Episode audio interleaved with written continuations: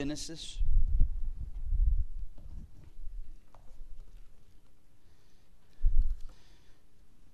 We're going to come again to Genesis 39. We have Joseph now a slave in Egypt. He belongs to Potiphar, the captain of the guard under Pharaoh. We're in the middle kingdom of Egypt, 12th dynasty height of this dynasty. Egypt is a flourishing kingdom. We're going to pick up reading now in verse 1. We'll just start back there. We're going to stop at verse 12. Verse 12. So verses 1 through 12. Now Joseph had been brought down to Egypt, and Potiphar, an officer of Pharaoh, the captain of the guard, an Egyptian, had bought him from the Ishmaelites who had brought him down there the Lord was with Joseph, and he became a successful man, and he was in the house of his Egyptian master. His master saw that the Lord was with him, and that the Lord caused all that he did to succeed in his hands. So Joseph found favor in his sight, and attended him, and he made him overseer of his house, and put him in charge of all that he had.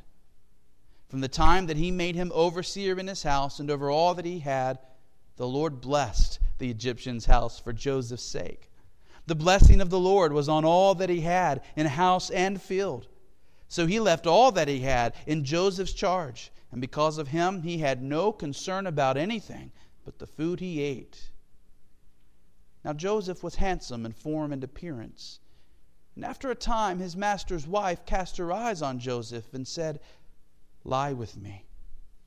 But he refused and said to his master's wife, Behold, because of me, my master has no concern about anything in the house, and he has put everything that he has in my charge.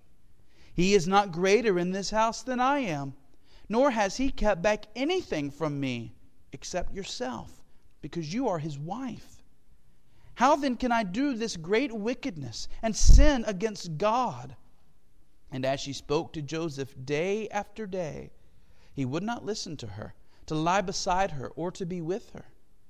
But one day, when he went into the house to do his work, and none of the men of the house was there in the house, she caught him by his garment, saying, Lie with me. But he left his garment in her hand and fled and got out of the house. Well, last week we began by acknowledging five biblical truths concerning sexuality and sexual sin. And so let me quickly remind you of those five truths, much briefer form than, than last week. Number one, we saw that God is not against sexual intimacy, He is against perversions of sexual intimacy. God is not against sex, God is pro sex. He created it, He declared it to be good. He even commanded husbands and wives not to abstain from it. And so there is something of the glory of God in sexual intimacy. There is something in this kind of intimacy that points us to, to the deeper kind of pleasure that our souls can find in intimacy with Jesus Christ, our ultimate bridegroom. God is not against sex, and therefore Christians should not be either. Rather, we should be against what God is against. We should be against perversions of sexual intimacy that would remove it from the Christ exalting context of a loving marriage. Number two, we saw that God's standard for us is absolute purity. Um, I quoted Ephesians 5 3, which says, Let, let uh, sexual immorality not even be named among you. Or, uh, according to the NIV, let there not be a hint of sexual immorality among you. And so we're to be absolutely clean. We're to be clean in our motives, clean in our thoughts, clean in our speech, clean in our desires. There is to be nothing impure within us. Now, there is nothing impure about noticing the beauty of others. There is nothing impure about desiring sexual intimacy within the context of marriage, whether you're married now or whether you're looking forward to that day. Impurity comes when we make when we take that which God has not given to us and we use it for this kind of pleasure. Impurity comes when we look upon another person or take another person whom God has not given to us to be our spouse, whom God has not given to us to enjoy in this way and use them as if they were. That is sexual immorality, and the Bible says there is to be no hint of it in us. Number three, we saw that God's motive in commanding absolute purity is love. Love. It is that God loves us and He knows what is best for us. God is not working against our joy, He is working for our joy. He knows that sexual purity is best for both our happiness in this life and our eternal happiness. And so we ought not to think of God as a killjoy, as a prude, because he, he gives us these commandments. Rather, we should think of God as a loving, good shepherd who is protecting his sheep from great harm, from dangers, from snares. Now, the sheep may gaze across the hill, and, and it looks like the grass over there is good to eat, maybe even better than, than what I have here, but the shepherd knows better. And with his rod and with his staff, he will not let the sheep go. He, he knows that's where the, where the wolves are. And he knows that if they will wait for a season, they may indeed be able to go and enjoy that grass. And they will be safe as they do so. All that to say, God knows what he's doing. Trust him. Trust him. His commands are not meant to, to burden you, they're meant to save you, they're meant to help you, they're meant to serve you. Number four, we saw that God's gift to us for this battle is the Lord Jesus Christ. Christ is a gift to us for this battle. One, because in Him we have forgiveness for all of our sexual sins. Um, the guilt for those sins was transferred to Christ on the cross. He has borne the punishment that we as Christians, He has borne the punishment that our sins deserve, including sexual sins. And therefore, there is no condemnation for us. We are not to be crippled or paralyzed by guilt because of past sexual sins, but rather through repentance and faith, we are to praise Christ for the sweet forgiveness He has given to us. And then we are to fight the battle for purity in heart, purity in mind, purity in speech. Christ not only brings us forgiveness, but He's also a gift to us for this battle because in Him we have strength.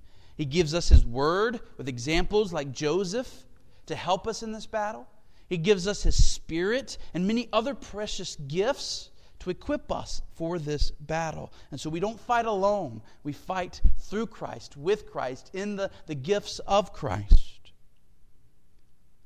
Number five, we saw that God's people need to speak boldly, clearly, and lovingly on issues of sexuality.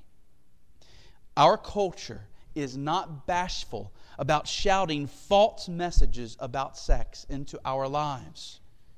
And the church of our Lord Jesus Christ must also not be bashful about this subject. I said last week there is a place for privacy Absolutely. We also saw that there, we must be careful that we don't indulge in language that promotes the very sins we are seeking to oppose.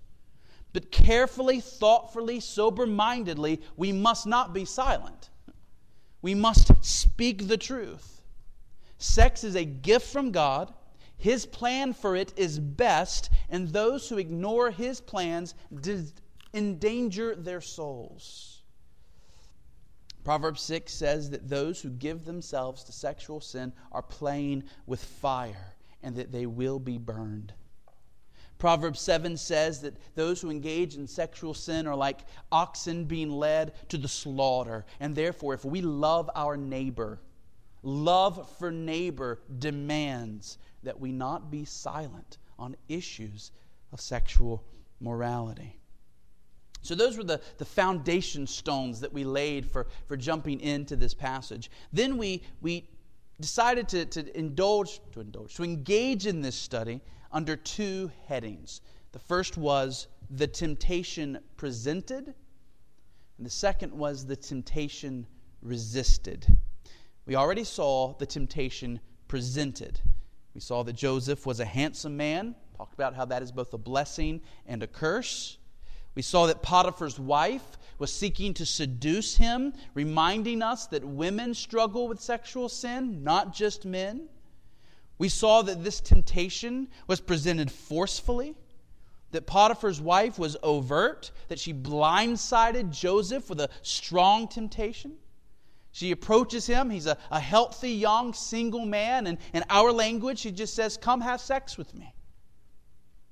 And we talked about the importance of making sure that we are spiritually prepared for whatever strong temptation might blindside us. Because if we give in, it could destroy not only our lives, but the lives of those around us.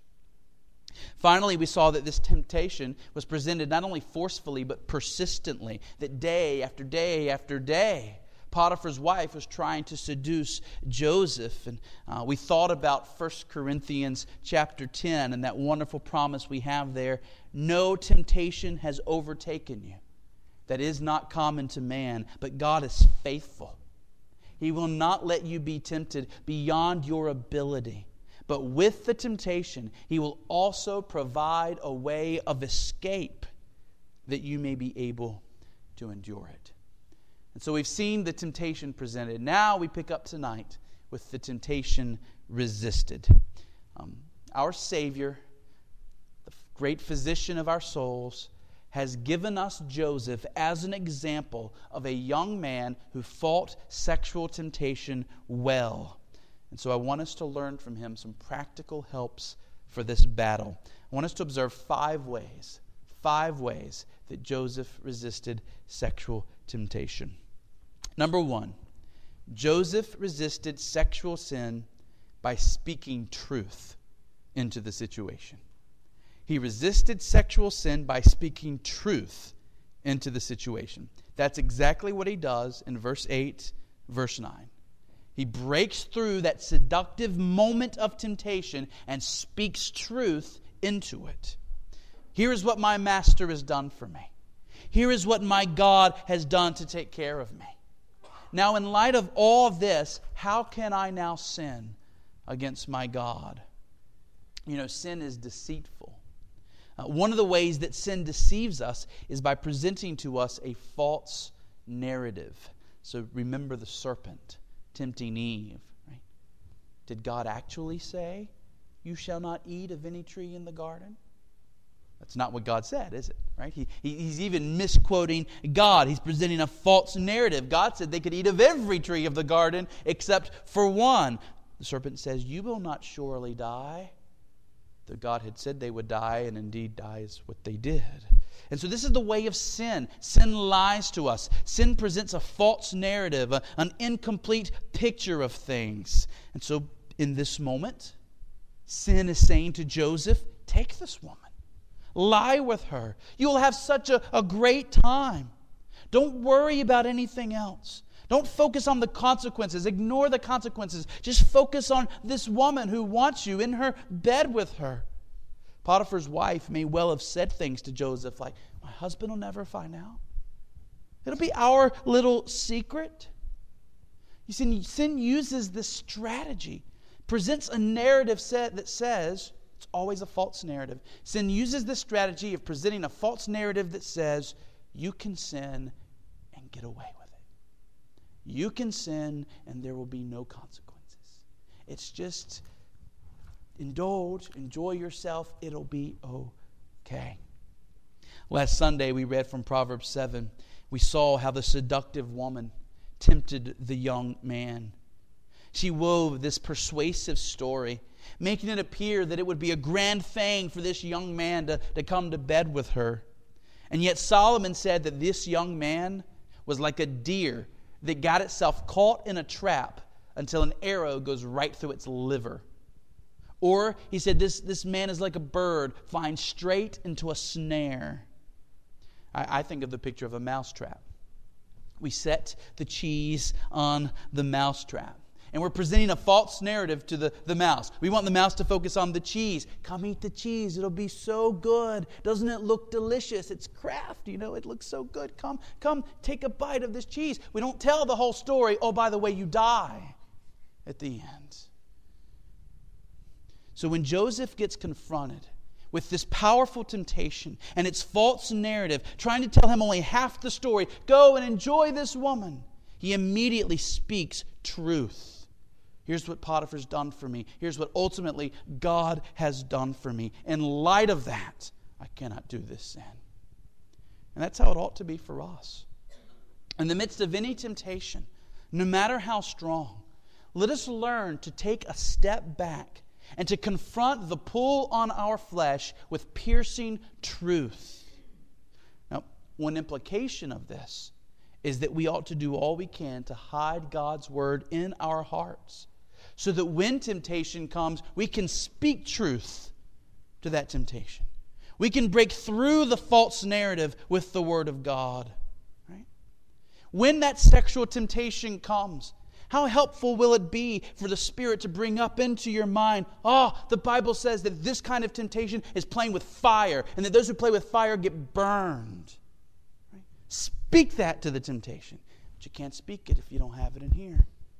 And that's the way it is with every kind of temptation. We need to hide God's word in our hearts so that in the moment when the temptation blindsides us and that strong false narrative comes upon us, we can, we can break through it with the truth of God. We can be like the prodigal son. Remember, he came to his senses. Right? That's what we want to do in that moment. Come to our senses with the word of God. By the way, was this not the strategy of the Lord Jesus Christ? Right? The devil tempting Jesus. Oh, Jesus, look at all this world that I will give to you. The whole kingdoms of all the world will all be yours. It's a pretty enticing narrative, isn't it? Jesus just cuts right through it with the Word of God. Number two, number two, Joseph resisted sexual sin by counting the cost. By counting the cost. He fights this temptation by making a list of four practical ways that he has been blessed and as he's making this list of these ways he has been blessed, he is acutely aware that if he commits this sin, he is automatically going to lose every one of these blessings. What he's doing in verses 8 and 9 is saying all the reasons why he should not commit this sin. Because these are ways that he has been blessed. These are ways that will all be lost the moment he sins. For example, look at the beginning of verse 8. Behold, because of me, my master has no concern about anything in the house. In other words, Joseph has been blessed with a reputation of trustworthiness, a reputation of integrity. And Joseph knows that this reputation, this good name, will be lost the moment he commits this sin. Proverbs 22 1 says, A good name is to be chosen rather than great riches, and favor is better than silver or gold. It is a difficult task to develop a good name, a good reputation. It takes the blessing of God. And yet, something that takes so long to build and establish can be lost in one fleeting, foolish moment. And sometimes it can be lost to such a degree that it will be hard, if not impossible, to ever rebuild again. He goes on in the verse He, Potiphar, has put everything that he has in my charge. In other words, I've been blessed with great authority. I've been given power to manage the many assets of Potiphar, including I've been given authority over the rest of Potiphar's servants, over the rest of Potiphar's workmen. Church, authority, when it is used for God's sake in God's ways, is a great blessing. And yet, all of this authority, all of this exalting that God had done of Joseph in Potiphar's house would be lost the moment he committed this sin. He's counting the cost. He goes on, he says, He, Potiphar, is not greater in this house than I am. In other words, not only do I have authority, but I have, I have position. I have been elevated to this very important office in this household. Um, I mentioned before, he, he had moved to the office over time of the personal attendant of Potiphar. And we have archaeological findings that tell us how important this office really was. He was the right hand man of a very important man in the kingdom of Egypt. He has been given this great position in the providence of God. If he commits this sin, it's gone immediately. D, or continuing, nor has he, Potiphar, kept back anything from me except yourself. So, so not only did Joseph have a godly reputation, authority over much, an esteemed position, but Potiphar had given Joseph free, the freedom to make use of all of his assets. Joseph actually lived in Potiphar's home by this point. Joseph was eating Potiphar's food. He had many earthly comforts. For a slave, he was very well off. He had become a blessed slave because of his integrity, because of God's blessing upon him. All of that would be lost the moment he committed this sin. And so you see, Joseph is counting the cost. And when temptation comes, with God's help, we should always do the same. Church, Every sin has a cost. Every sin has consequences. And not just spiritual consequences, though those are severe, but also earthly temporal consequences. Once you've looked at that illicit image, you will not be able to unsee it. If you look at that pornographic picture, you may carry that picture in your mind the rest of your life so that it pops back up into your mind at the very worst times, hindering your walk with God, hindering your relationships. Once you engage in a sexual act, you can't undo it. Once you've done it, you can't undo it, and its consequences will follow. Your walk with God will be hindered. Your heart will likely find it easier to give in to the temptation the next time it comes. If you actually commit some act of fornication or adultery with another person, then your sins will not only affect you and your life and your relationships, but it will affect this other person, that person's life, that person's relationships. Remember, as much as the world tries to make sex look like a purely physical act, it is not purely physical. There is something spiritual, emotional, mysterious that is going on. Becoming intimate with another person, at whatever degree, always has consequences. There automatically will be some emotional involvement. Your relationship with that person will never be the same. Count the cost. Number three, Joseph resisted sexual temptation by holding marriage in honor by holding marriage in honor. Joseph says, Nor has he, Potiphar, kept back anything from me except yourself because you are his wife. In other words, it was right. Potiphar's wife, we don't know her name. So it was right, you, right? It was right for your husband to keep you away from me. The rest of the house he gave me access to, but he said that you are off limits. That was right. You are his wife. This is what marriage is. It's the union of one man and one woman so that they belong to each other and not to anyone else. In church, we too are to have this high view of marriage. Hebrews 13, verse 4 says, Let marriage be held in honor among all and let the marriage bed be undefiled, for God will judge the sexually immoral and the adulterous. There is a connection, by the way, between holding the institution of marriage in honor and keeping the marriage bed undefiled. If you're single but have a high view of marriage, then you're going to save yourself for your future spouse so that you can enjoy the sexual benefits of marriage within that context, with that spouse. You don't want to corrupt that. A spouse is a great gift from God, a means of grace in our lives. Ultimately, the best kind of sex education in the world is the kind that a new husband and a new wife have as they begin exploring these things together, learning together, taking this journey together. Uh, bodily intimacy leads to, to other kinds of intimacy. Husbands and wives grow in the union of their hearts, grow in the union of their minds as they experience these things together. And so to corrupt the marriage bed, either by fornication before marriage or adultery in marriage, is to dishonor this great gift. But what if I never get married? Well, then I've missed out, right?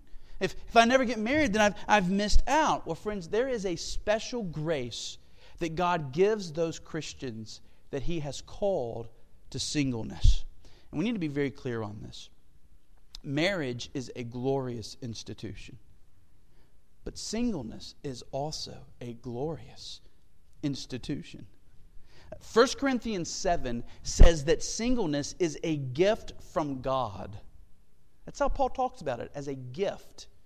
It's almost as if he's saying that people who aren't single are the weak ones, are the ones who are more needy and have further to go in grace. Almost as if he's saying that. Right?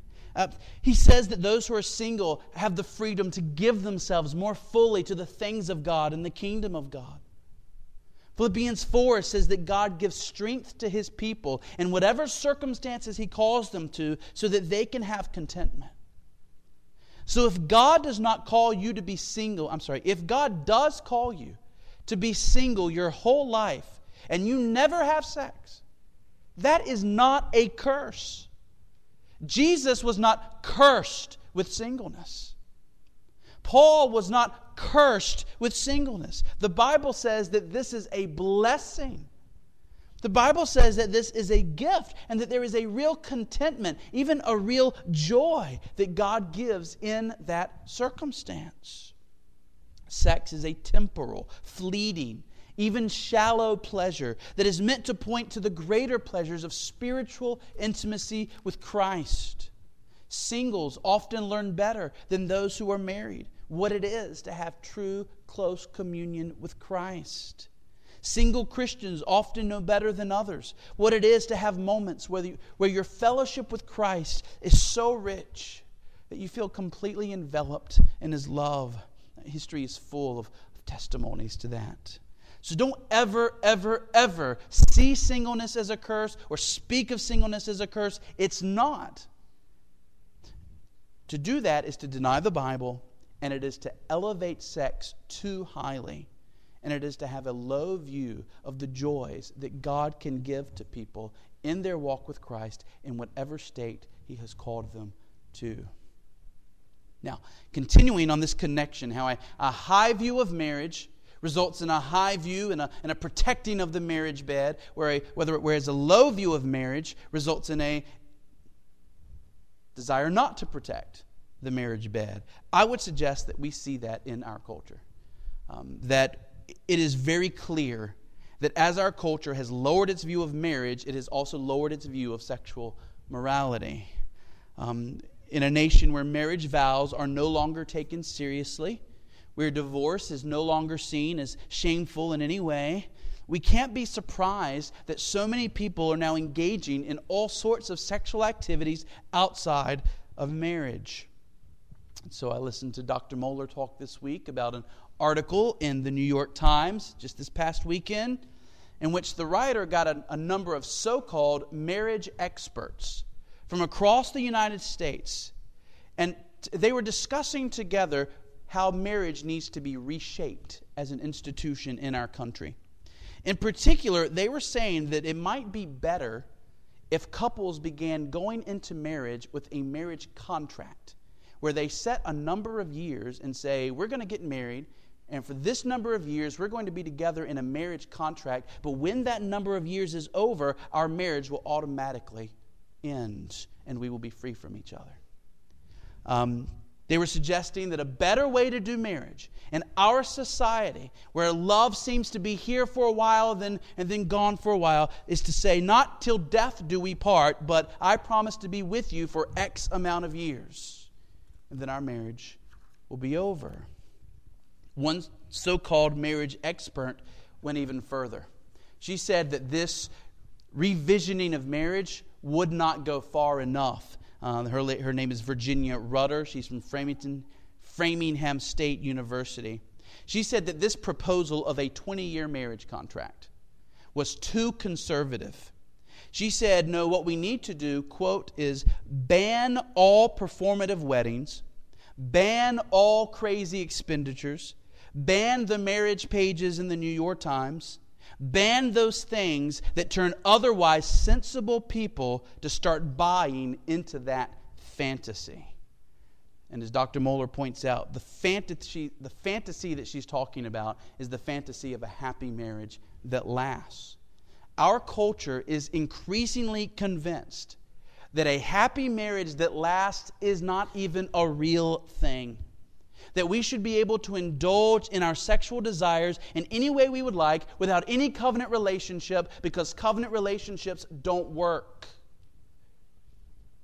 The Bible says that marriage is two becoming one in a covenant relationship for life. And the history of the world shows, especially in the church of the Lord Jesus Christ, that with God's help it often does work. The physical relationship between a husband and wife points to a deeper heart to heart relationship between husband and wife. So think of it this way a daughter is a precious gift from God. And that daughter is to be cherished and loved by her parents, cared for, trained up well. That daughter is to flourish under the care of her parents. Then comes the day when the father is to give the daughter away to a man who will take over that responsibility of caring for her, nurturing her, cherishing her, providing for her.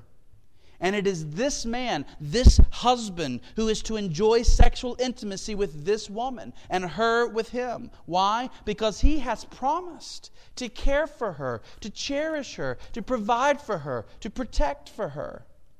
This is what makes sexual intimacy in marriage so wonderful that it comes in the context of this relationship of commitment, this relationship of trust, this relationship of a covenant made before God so that a woman's body is for her husband alone and his for her. You just see, to look at someone else's body in a lustful way, to look at somebody else without their clothes on, is to look at what God has reserved for someone else. To be sexual with a person who is not your spouse is to commit a sin not only against that person, but against that person's future spouse or current spouse. It's theft. It's taking what is not yours. Or if your sin is lust, you're desiring what is not yours, then it's, then it's covetousness. This is, by the way, 1 Thessalonians 4. You can go home and look at 1 Thessalonians 4, where Paul talks about how committing sexual sin in the church is defrauding your brother. She's not your wife, she's his wife. You're not just wronging her, you're not just wronging yourself, you're wronging him. God made her for him, God made him for her. Okay, number four. Number four. Joseph resisted sexual temptation through gratitude. Through gratitude. When Joseph is going through this list, verses 8 and 9, about all the ways he has been blessed, he's not only counting the cost of what will be lost if he commits this sin, but he's also reminding himself of God's gracious blessings to him. And that's why those last words of verse 9 are so important. How then can I do this great wickedness and sin against God?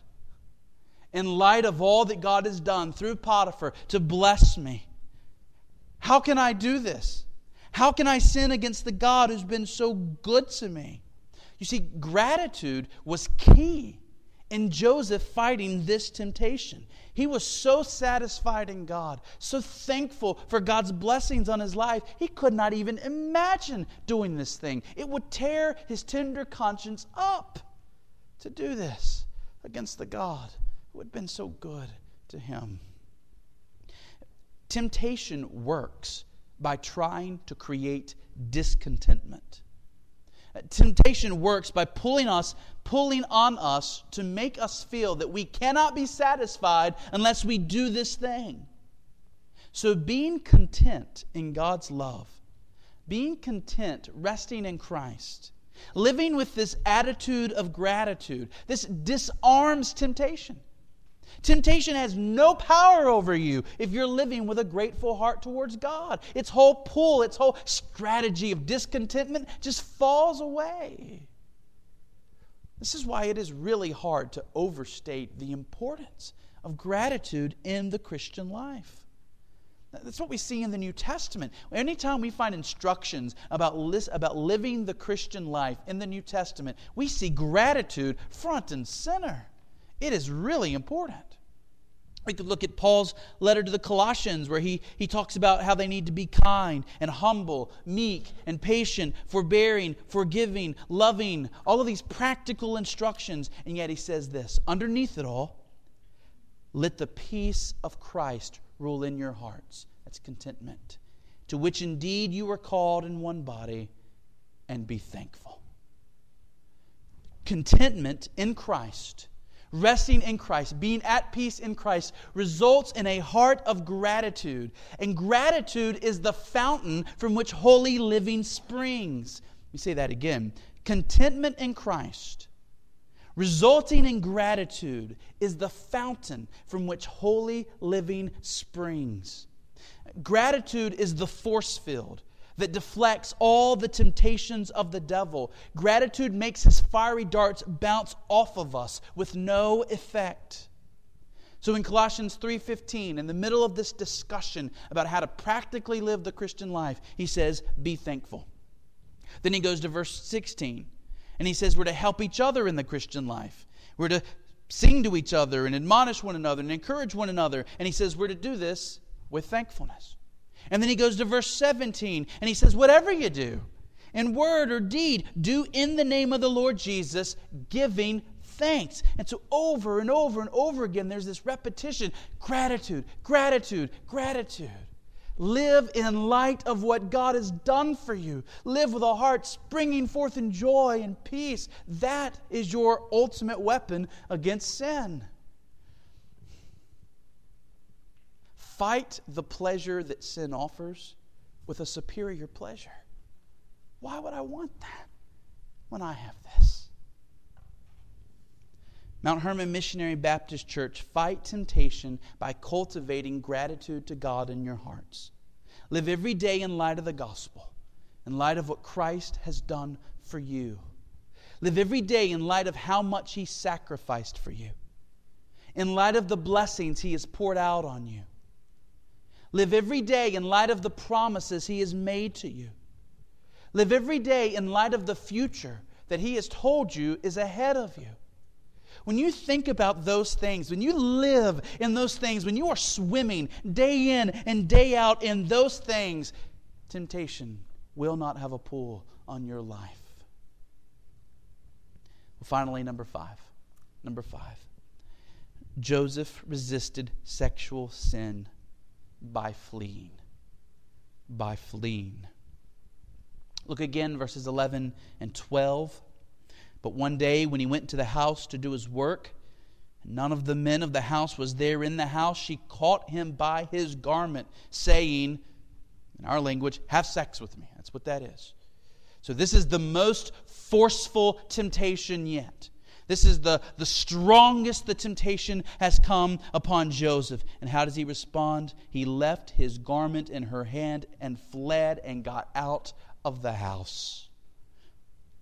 Church, fight sexual sin by speaking truth into the situation, by counting the cost, by having a high view of marriage, by cultivating gratitude in your life.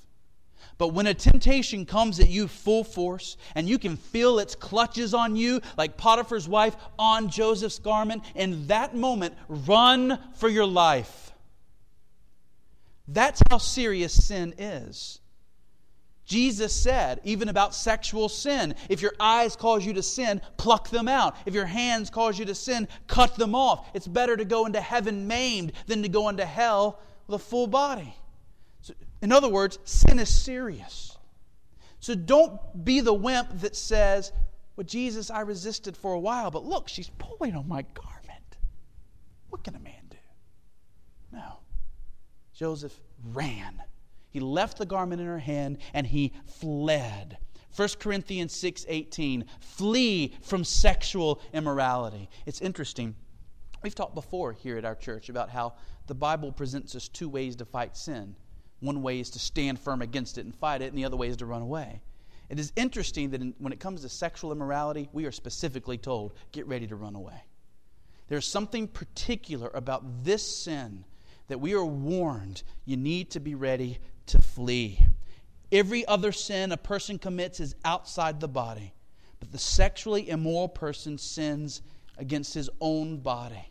So there is something, that's a hard verse to interpret, okay? But there is something unique about sexual sin that makes it especially important for us to get out of any situation where we think we might be falling into it.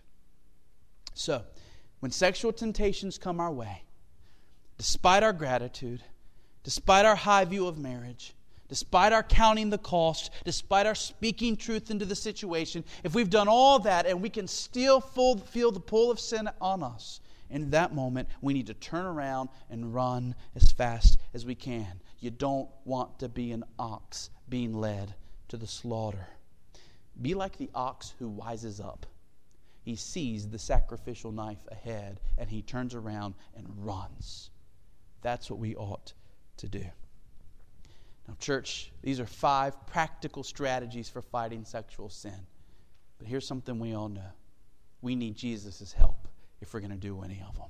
And so let's close tonight by asking for his blessing and his help for this battle. Let's pray.